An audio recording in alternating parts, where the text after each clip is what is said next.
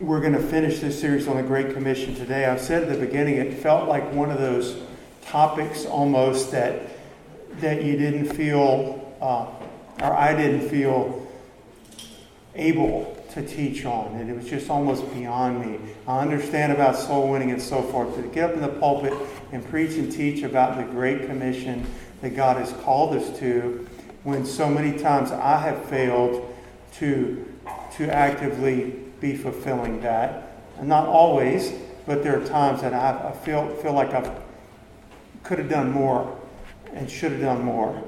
And I don't want to feel that way. I want to, I want to be actively involved in the Great Commission. A commission is a duty or command given to an individual or group of people. That's the actual definition of a commission. The Lord gave the greatest of all commissions when He commissioned His people to, to bring this gospel into all the world and to, to preach it, making disciples of men, teaching them to obey whatsoever He had commanded them as his disciples. And so it said, Lo, I'm with you always, even unto the end of the world, to the end of the age. There's not a higher calling, there's not a higher commission. I mentioned this uh, in one of, the, one of the previous parts of this series. There is a general, probably any of you are World War II buffs and historians, you know there was a, a British general named Bernard Montgomery.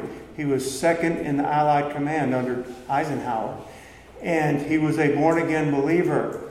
And one, one, somebody asked him one time, uh, General, General Montgomery, what is your interpretation of the Great Commission? He said, You don't interpret that, son, you do it.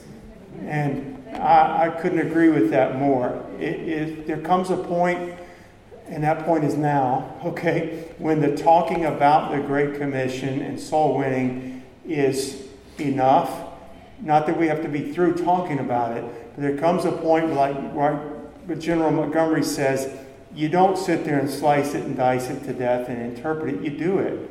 You go bring the gospel to people that don't know the Lord. We bring Jesus to a world that doesn't know Christ. What, what else are we here for? I mean, seriously selling houses, buying houses, getting a new church building, it's all going to be burned up. That building we put all our time and effort in, and I'm doing it as unto the Lord, and I know you are. That's, that work won't be burned up. But the building will be, and the grounds and the parking lot, but not, not the work for the Lord. The Bible says in Hebrews that God is not unrighteous to forget your labor. Your labor of love, your labor that you've shown as you've ministered to the saints and minister uh, in his name. I want you to turn with me in your Bibles to Psalm 126. This is our last part on this series, but I pray it's the beginning of maybe a new chapter in our, our lives. I know we've gone soul winning. I know you win, go on mission trips. I know all that. But I'm praying it's just like a new growth step. I guess that's the best way to put it a, a new awakening for souls to be saved. And through, through our testimony for Christ and through our witness for Christ. Psalm 126, verses 5 and 6. This will be our theme, our key passage for today. They that sow in tears shall reap in joy. He that goeth forth and weepeth, bearing precious seed, shall doubtless come again with rejoicing, bringing his sheaves with him. Amen. Now, you could say that's just a farmer and I wouldn't argue with that. I would also say it's a great illustration or example of someone laboring in God's field. Okay?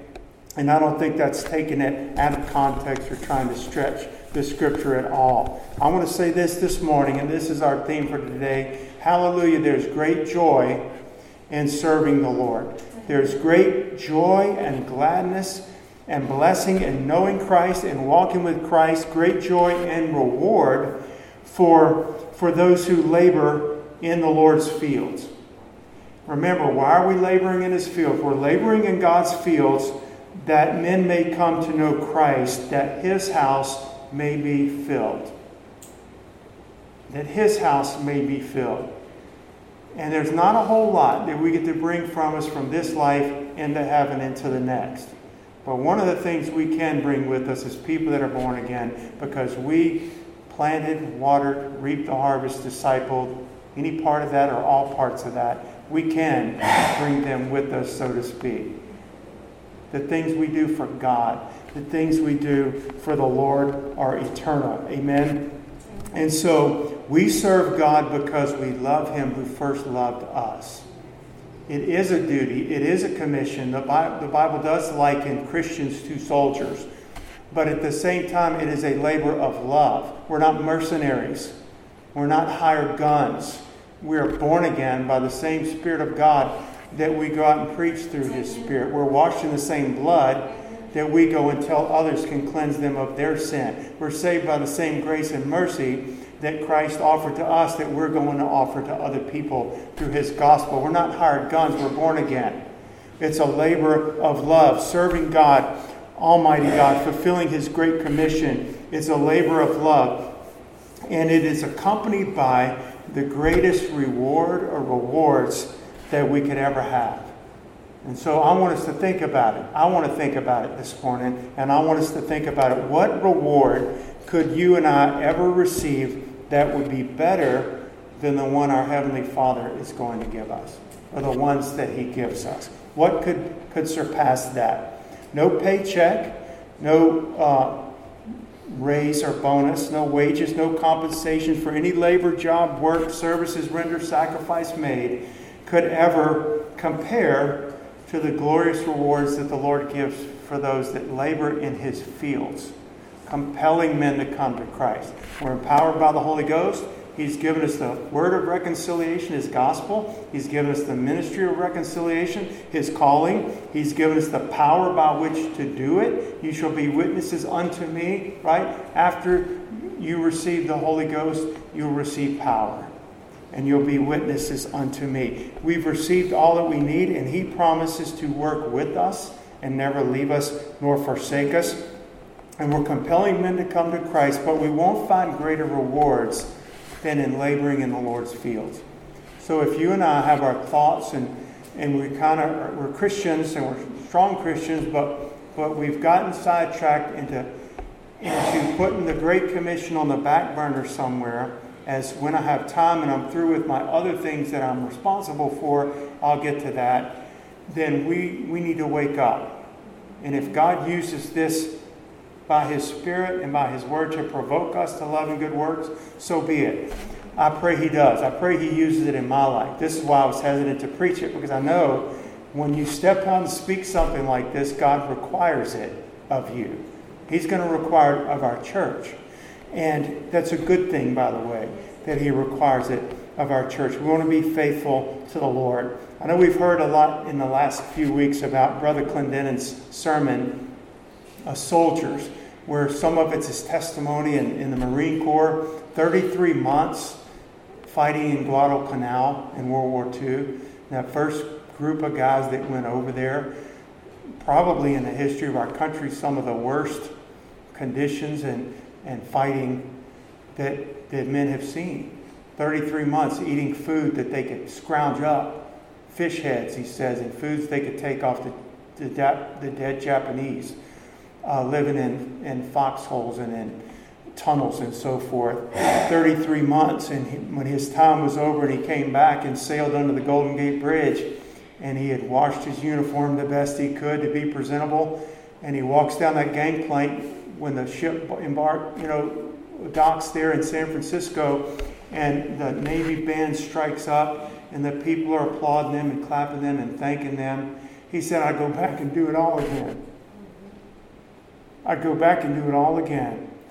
And while he was over there, he's thinking, this is hell on earth. And just that, that moment of, well done, that moment of, thank you for your sacrifice. And he says, that was enough.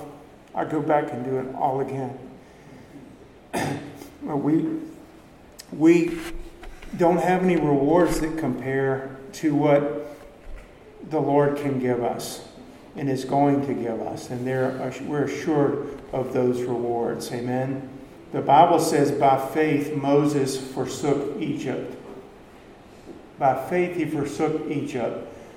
He says he chose to endure affliction with the people of God rather to enjoy the pleasures of season pleasure of sin for a season. And, it, and how did he do that? Well, we know he did it by faith, but specifically it says he had respect. That's the word that's used for the recompense of the reward. What is he saying there? By faith he forsook. We talked about it. We did a study on Moses' life, remember, on Wednesday nights, for months after months. Did he climb down the ladder, basically, as being the, uh, the son of Pharaoh's daughter? And many people think in line to be the, a Pharaoh and step down that ladder in a worldly sense. He's climbing up another one. he stepped down that ladder and chose to, uh, to forego all that. I see it all. I see the riches. I see it all, and I forego all of that. Why? Uh, for, for what the Lord has for me. He had to, by faith, know it's real. The heavenly rewards are real. Are real. And, when he says he had respect unto the recompense of the reward, the reward simply means a requital. It means a repayment, a return, or a reward for service, a kindness. So it's, it's a kindness, a reward that the Lord shows. He had respect for the reward. And I love this word respect when it says Moses had respect for the reward of God. I don't want the treasures of Egypt because it's one or the other. And in comparison to the riches of Egypt in comparison to the rewards of God. I can't have both. Okay? Right? No man having set his hands to the plow and looking back is, back is fit for the kingdom of heaven. It's one or the other. I'll forego this, which is temporal, okay, and burns up for this, which by faith he knew was eternal and and glorious. Okay? But when it says he had respect for the reward of God, basically, the rewards of God, that, that word respect means to intently regard. And I love this second definition to look away from everything else.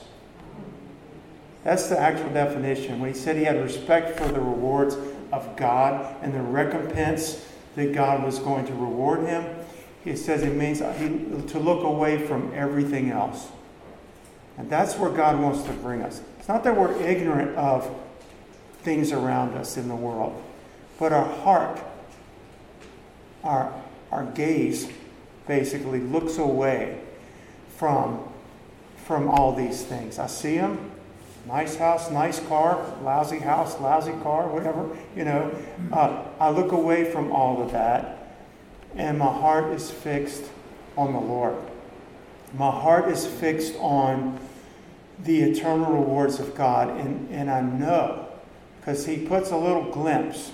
I have not seen, nor ear heard, neither has entered into the heart of man the things that God has prepared for them that love him. But it goes on to say, but the Spirit has revealed them. So there is a knowing. Well, I don't know what heaven looks like exactly, other than what the Bible describes. You might have had some vision or something like that. I haven't. But the point is, I know in my heart by the Holy Ghost Christ, the Lord, the angelic host, the streets of gold, the rewards that He's going to give, what eternity is going to be like with the Lord. It's going to be, I have a taste of it by the Holy Ghost inside of us. He's revealed enough to us to know that it's worth it. Let's put it that way. And we need to be reminded of it. And He wants us to intently regard it, the rewards He has for us, and to look away from everything else. That doesn't mean you're negligent about your work, your job, your kids in school, or things like that. He's not saying that. He says in everything, but would in everything would intently look at the Lord. And our heart would be fixed there. The Bible says, lay not up for yourselves treasures in heaven, where moth and rust corrupt, and thieves do break in and steal. That's a fact. Okay? But lay up for yourselves treasures in heaven, where neither moth nor rust doth corrupt, and where thieves don't break in and steal. For where your treasure is, there will your heart be also. So it's like you put your treasure there, then that's where your heart's going to be.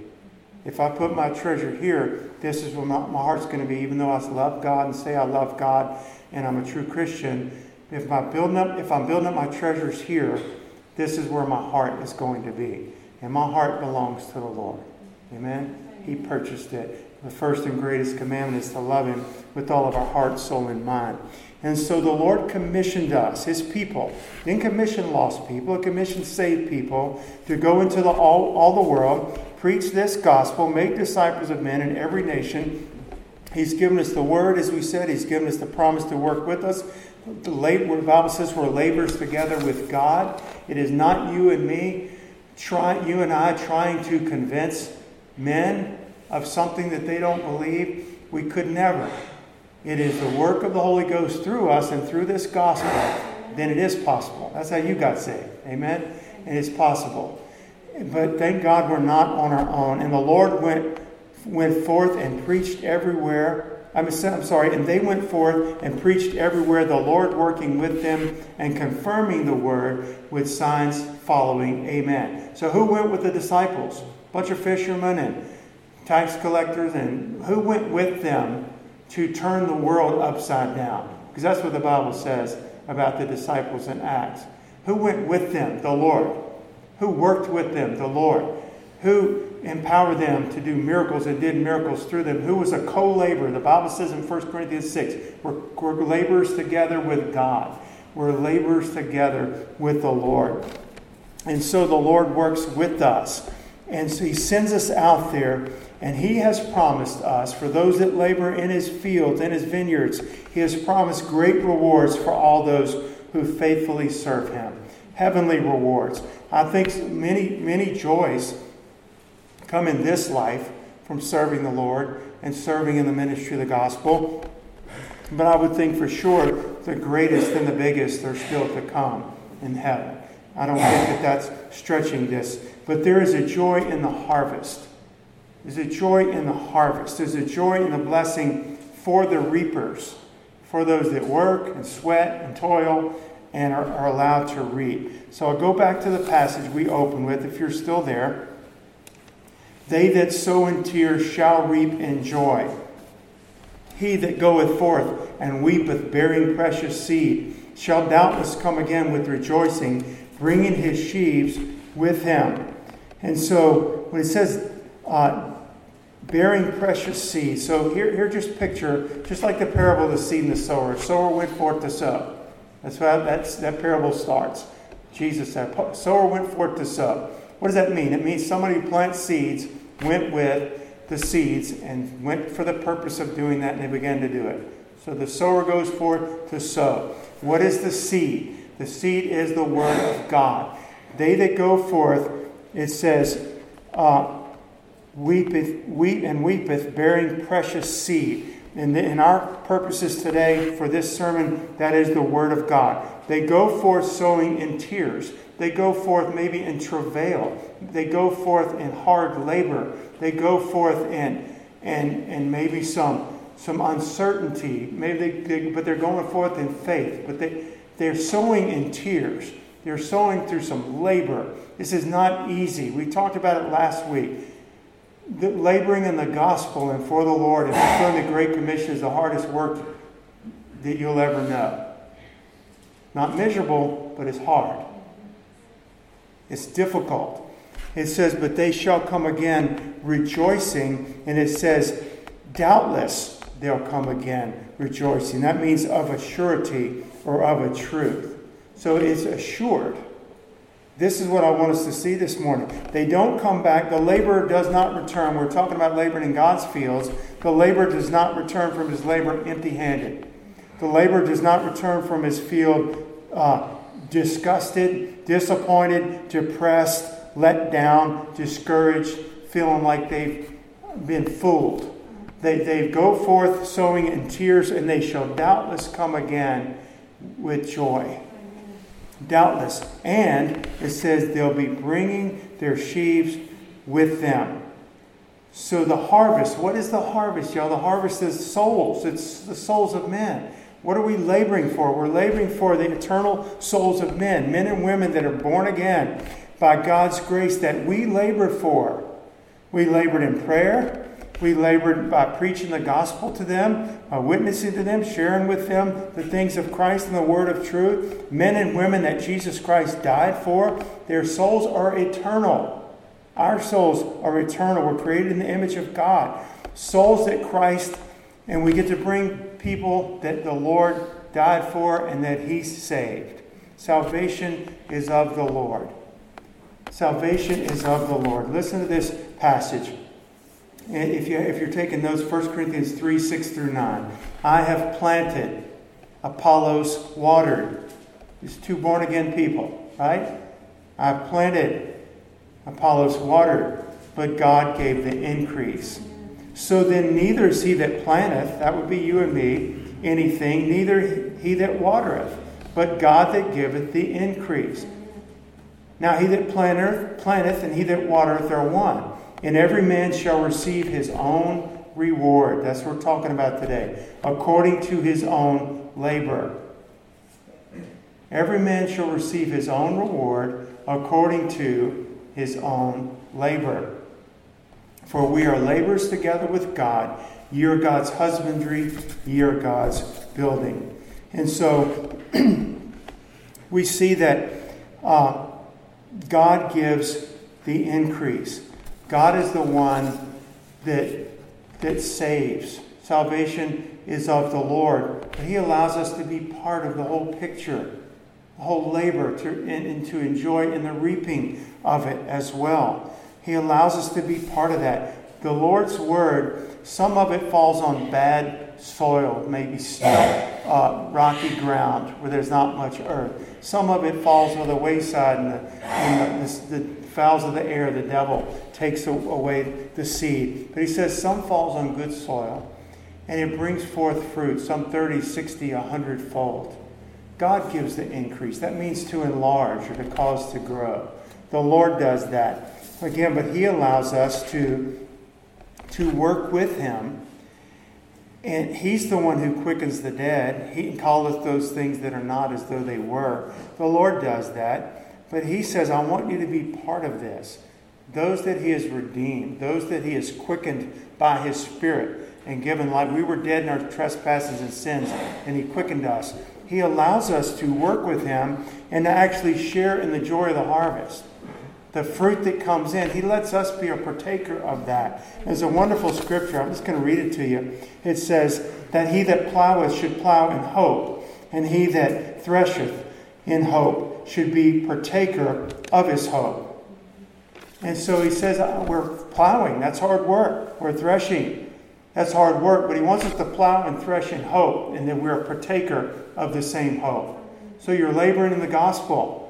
And He allows us to be part of the hope that goes along with that, the joy that accompanies that in this life, and as I said, even more so in heaven, to be a partaker of that. And I love what it says in this, it uses this singularly in, in verse 6 of Psalm 126.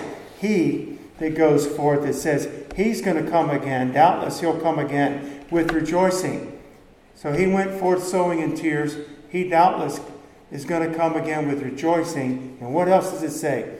Bringing his sheaves with him. Doubtless. A sheaf, a sheaves is just a bundle. It's a bundle of the fruit. It's, this is a result of the labor. This is a result of the farming. This is a result of that, that crop, uh, that, that hard plowing and breaking up the fallow ground through prayer and sowing and fasting and, and bringing the gospel to people and going out in the Foxy's neighborhood where we go and, and bringing the gospel. And we're plowing and we're sowing and it's tears and we make sacrifices to do it. And it says, doubtless he's going to come with rejoicing. He went in tears. He's going to come rejoicing, bringing his sheaves with him. He's going to have a return. And oh, what a return. If at the end of your life you brought one person to the Lord, I would say, Hallelujah. Glory to God. If you brought 10, 100, 1,000, D.L. Moody, tens of thousands of people, hundreds of thousands of people to the Lord, glory to God. By all means, save, all means, save some. But he said he's going to come with joy, rejoicing, bringing his sheaves with him. And it's personal. It's like it's his sheep, his little bundle. No, we know the Lord saved them. Salvation's of the Lord. We don't take credit for saving them. But God says, I want to use you. You're going to be instrumental in this. You're going to be hands on in this. You're going to really get to win them to the Lord. You're going to be there when it happens. You're going to be part of that moment. It's going to be your voice that shares the gospel and your prayers and your hand on their shoulder. I remember leading some old high school buddies to the Lord, kneeling down by a sofa at an early morning Bible study, one on each side. I'll never forget it. Praying for them to give their lives to Jesus. You get to be part of that. Who saved them? God saved them. Who do you get? Who's a pleasure go to? I got to pray with them to give their lives to the Lord. We get to do that. Come again rejoicing. Paul says, I'm going to read a lot of scriptures just real quickly. Paul says to the Corinthians, he was jealous over them for a jealous, with a godly jealousy. He says, I have espoused you to one husband, that I may present you as a chaste virgin to Christ. There's something very personal about it, right? Very personal. I brought you the gospel.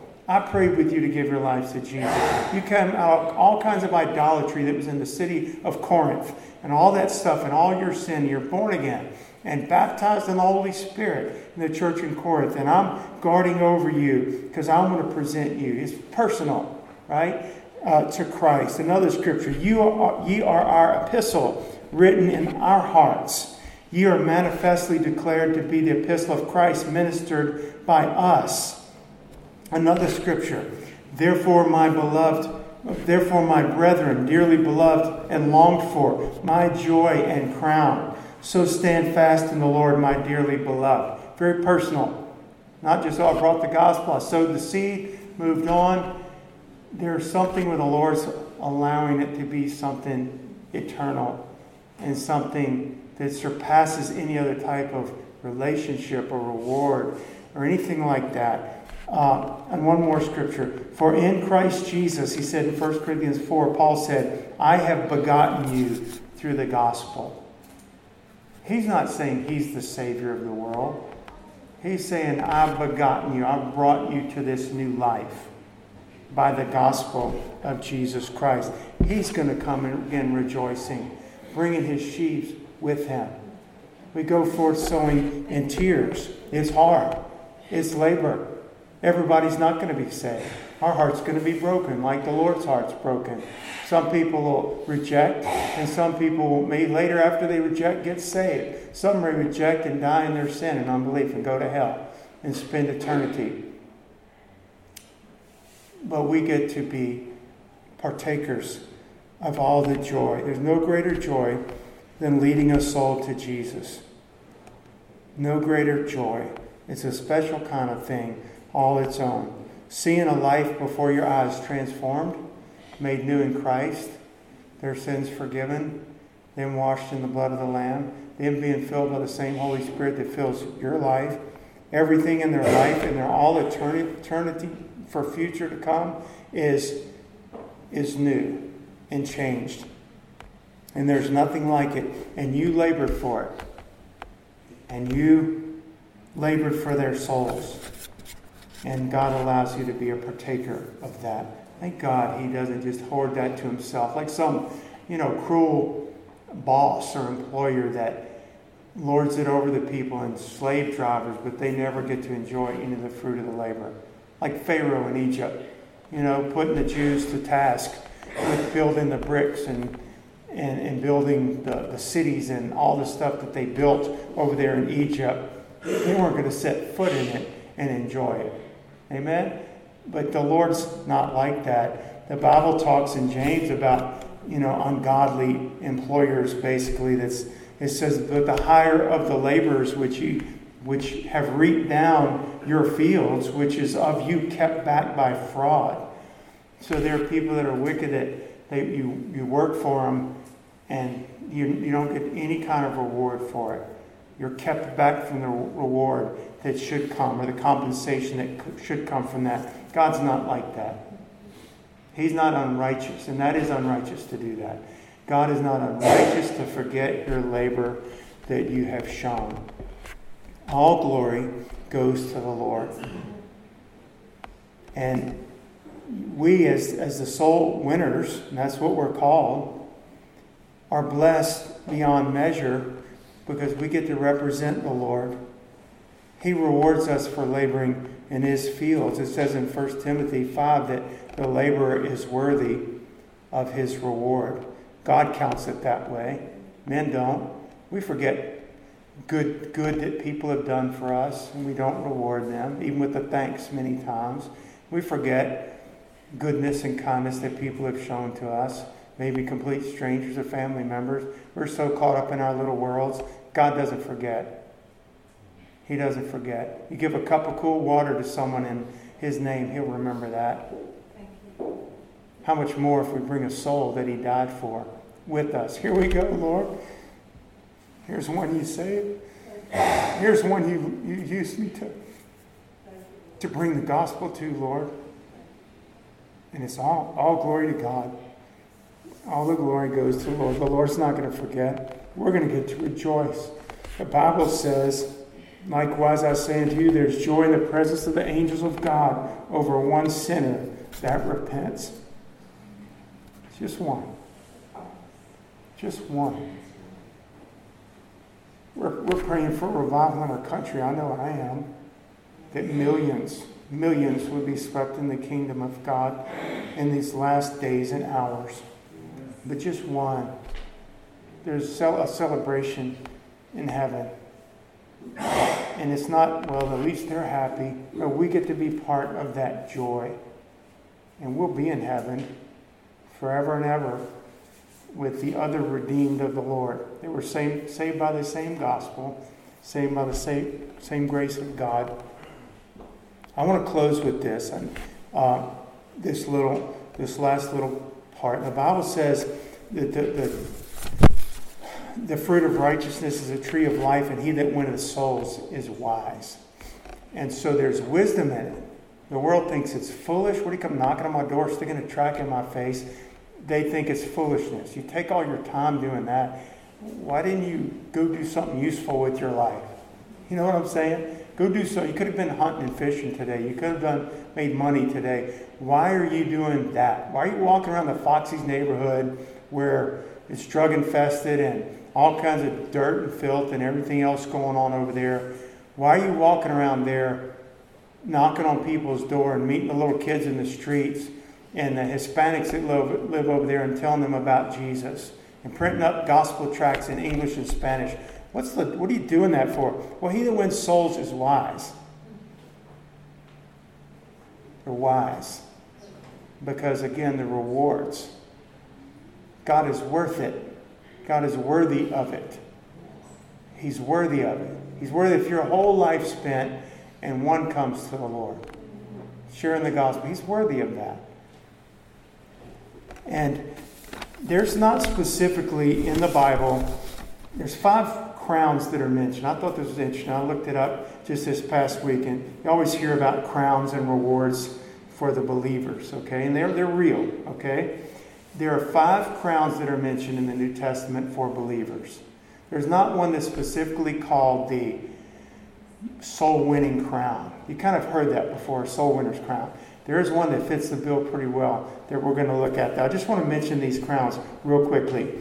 There's an imperishable crown. These are five crowns mentioned in the New Testament for believers, okay? An imperishable crown where we mentioned it earlier. Lay up for your treasures, yourself treasures in heaven where moth and rust don't corrupt, where thieves don't break in and steal, because it's incorruptible. It's not going to perish. Whatever that reward is, it's eternal It'll last and keep its glimmer and shine and value forever and ever. Okay? It's an imperishable crown. There's a crown of righteousness. Paul said at the end of his life when he wrote, wrote 2 Timothy, I fought the good fight. Henceforth there is laid up for me a crown of righteousness, which the Lord, the righteous judge, shall give me in that day. And not to me only, but all, unto all them that also that love his appearing. So there's the second crown eternal crowns for believers. There is a crown of life. I just want to read this to you from Revelation. Be thou faithful, the Lord says to the church at Smyrna. They had a little power, they held on to, to, to what they had and were faithful. Be thou faithful unto death, and I will give thee a crown of life. There's a third crown for believers. Uh, there is a crown of glory. Peter says, uh, in 1 Peter 5 4, when the chief shepherd, that's the Lord Jesus Christ, shall appear. I believe that's the rapture. It's where we're going to receive our rewards. Ye shall receive, receive a crown of glory that fadeth not away. The fourth crown for believers. Okay, the last one, I think this could be the soul winner's crown. And it's called the crown of rejoicing. I want you to turn with me in your Bibles. We're about to close, y'all. Second, Second Thessalonians chapter 2. Second Thessalonians chapter 2. I'm sorry, First, First Thessalonians chapter 2, verses 19 and 20. For what is our hope or, or joy or crown of rejoicing? Are not even ye in the presence of our Lord Jesus Christ at his coming? For ye are our glory and joy. I'm going to call this, the, we know it's called the crown of rejoicing, but I'm going to call this the soul winner's crown. Because he says, What is our joy? What is our, our hope and our crown of rejoicing? Is it not you, you believers in Thessalonica that we brought the gospel to that believed and you're waiting for his blessed hope and appearing in the rapture of the church? It's you. It's you in the presence of the Lord now that you're born again. That's a soul winner's crown. What is a crown? And the, the Bible says the, the Greek word is Stephanos, is where we get the name Stephen, like Stephen the martyr in the Bible. It means a badge of royalty, a prize of honor. In the ancient Greek games, and this would have been, you know, uh, fitting for the day in which Paul was writing this, the ancient Greek games, it would have been a wreath placed on the victor's head, the one who won an athletic competition. And, and this is compared. Our, our crown of rejoicing is not a wreath placed on our head of leaves that there would literally in a matter of days turn brown and wilt and, and corrupt. Our crown of rejoicing is, is souls that the Lord allowed us to be partaking of because the Lord allowed us to win them to the Lord. And every man that striveth for the mastery is temperate in all things. Now they do it to obtain a corruptible crown, but we an incorruptible. This is why he that wins souls is wise, wiser than he that spends all his time building up earthly treasures. Now, don't get me wrong, there's nothing wrong, and I've said it before, with working hard, enjoying the fruits of your labor in this life. Ecclesiastes talks about that, right? Enjoy the fruit of your labor. Enjoy what, but, but realize that true wisdom, there's sum of the matter is to fear God and serve the Lord, right? Because all this is going to pass away. Know that. Don't let it have your heart. And you better check to make sure it doesn't have your heart. Because we can say it doesn't, and it really does. I need to check my own heart.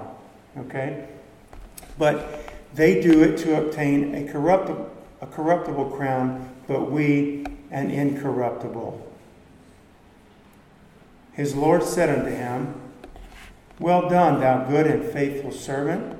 Thou hast been faithful over a few things. I will make thee ruler, ruler over many things. Enter thou into the joy of thy Lord. Now that's real joy. That's real joy. And he's going to say to you, he's going to say to me, not that we were perfect. God knows we're not perfect. We know we're not perfect. But I can be more mature in Christ. I can serve God more faithfully than I have. I can share the gospel with more people than I have. You know, I can pray more for souls than I have. And when we get to heaven and the Lord says, Well done, well done, thou good and faithful servant, enter into the joy of thy Lord. Will that be worth it? Will that be worth it more than other things that we thought were so valuable and accomplishments and trinkets that we had here? I'll guarantee it will be.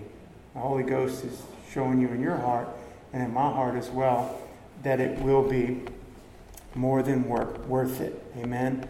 More than worth it to know the Lord, to serve the Lord in that way.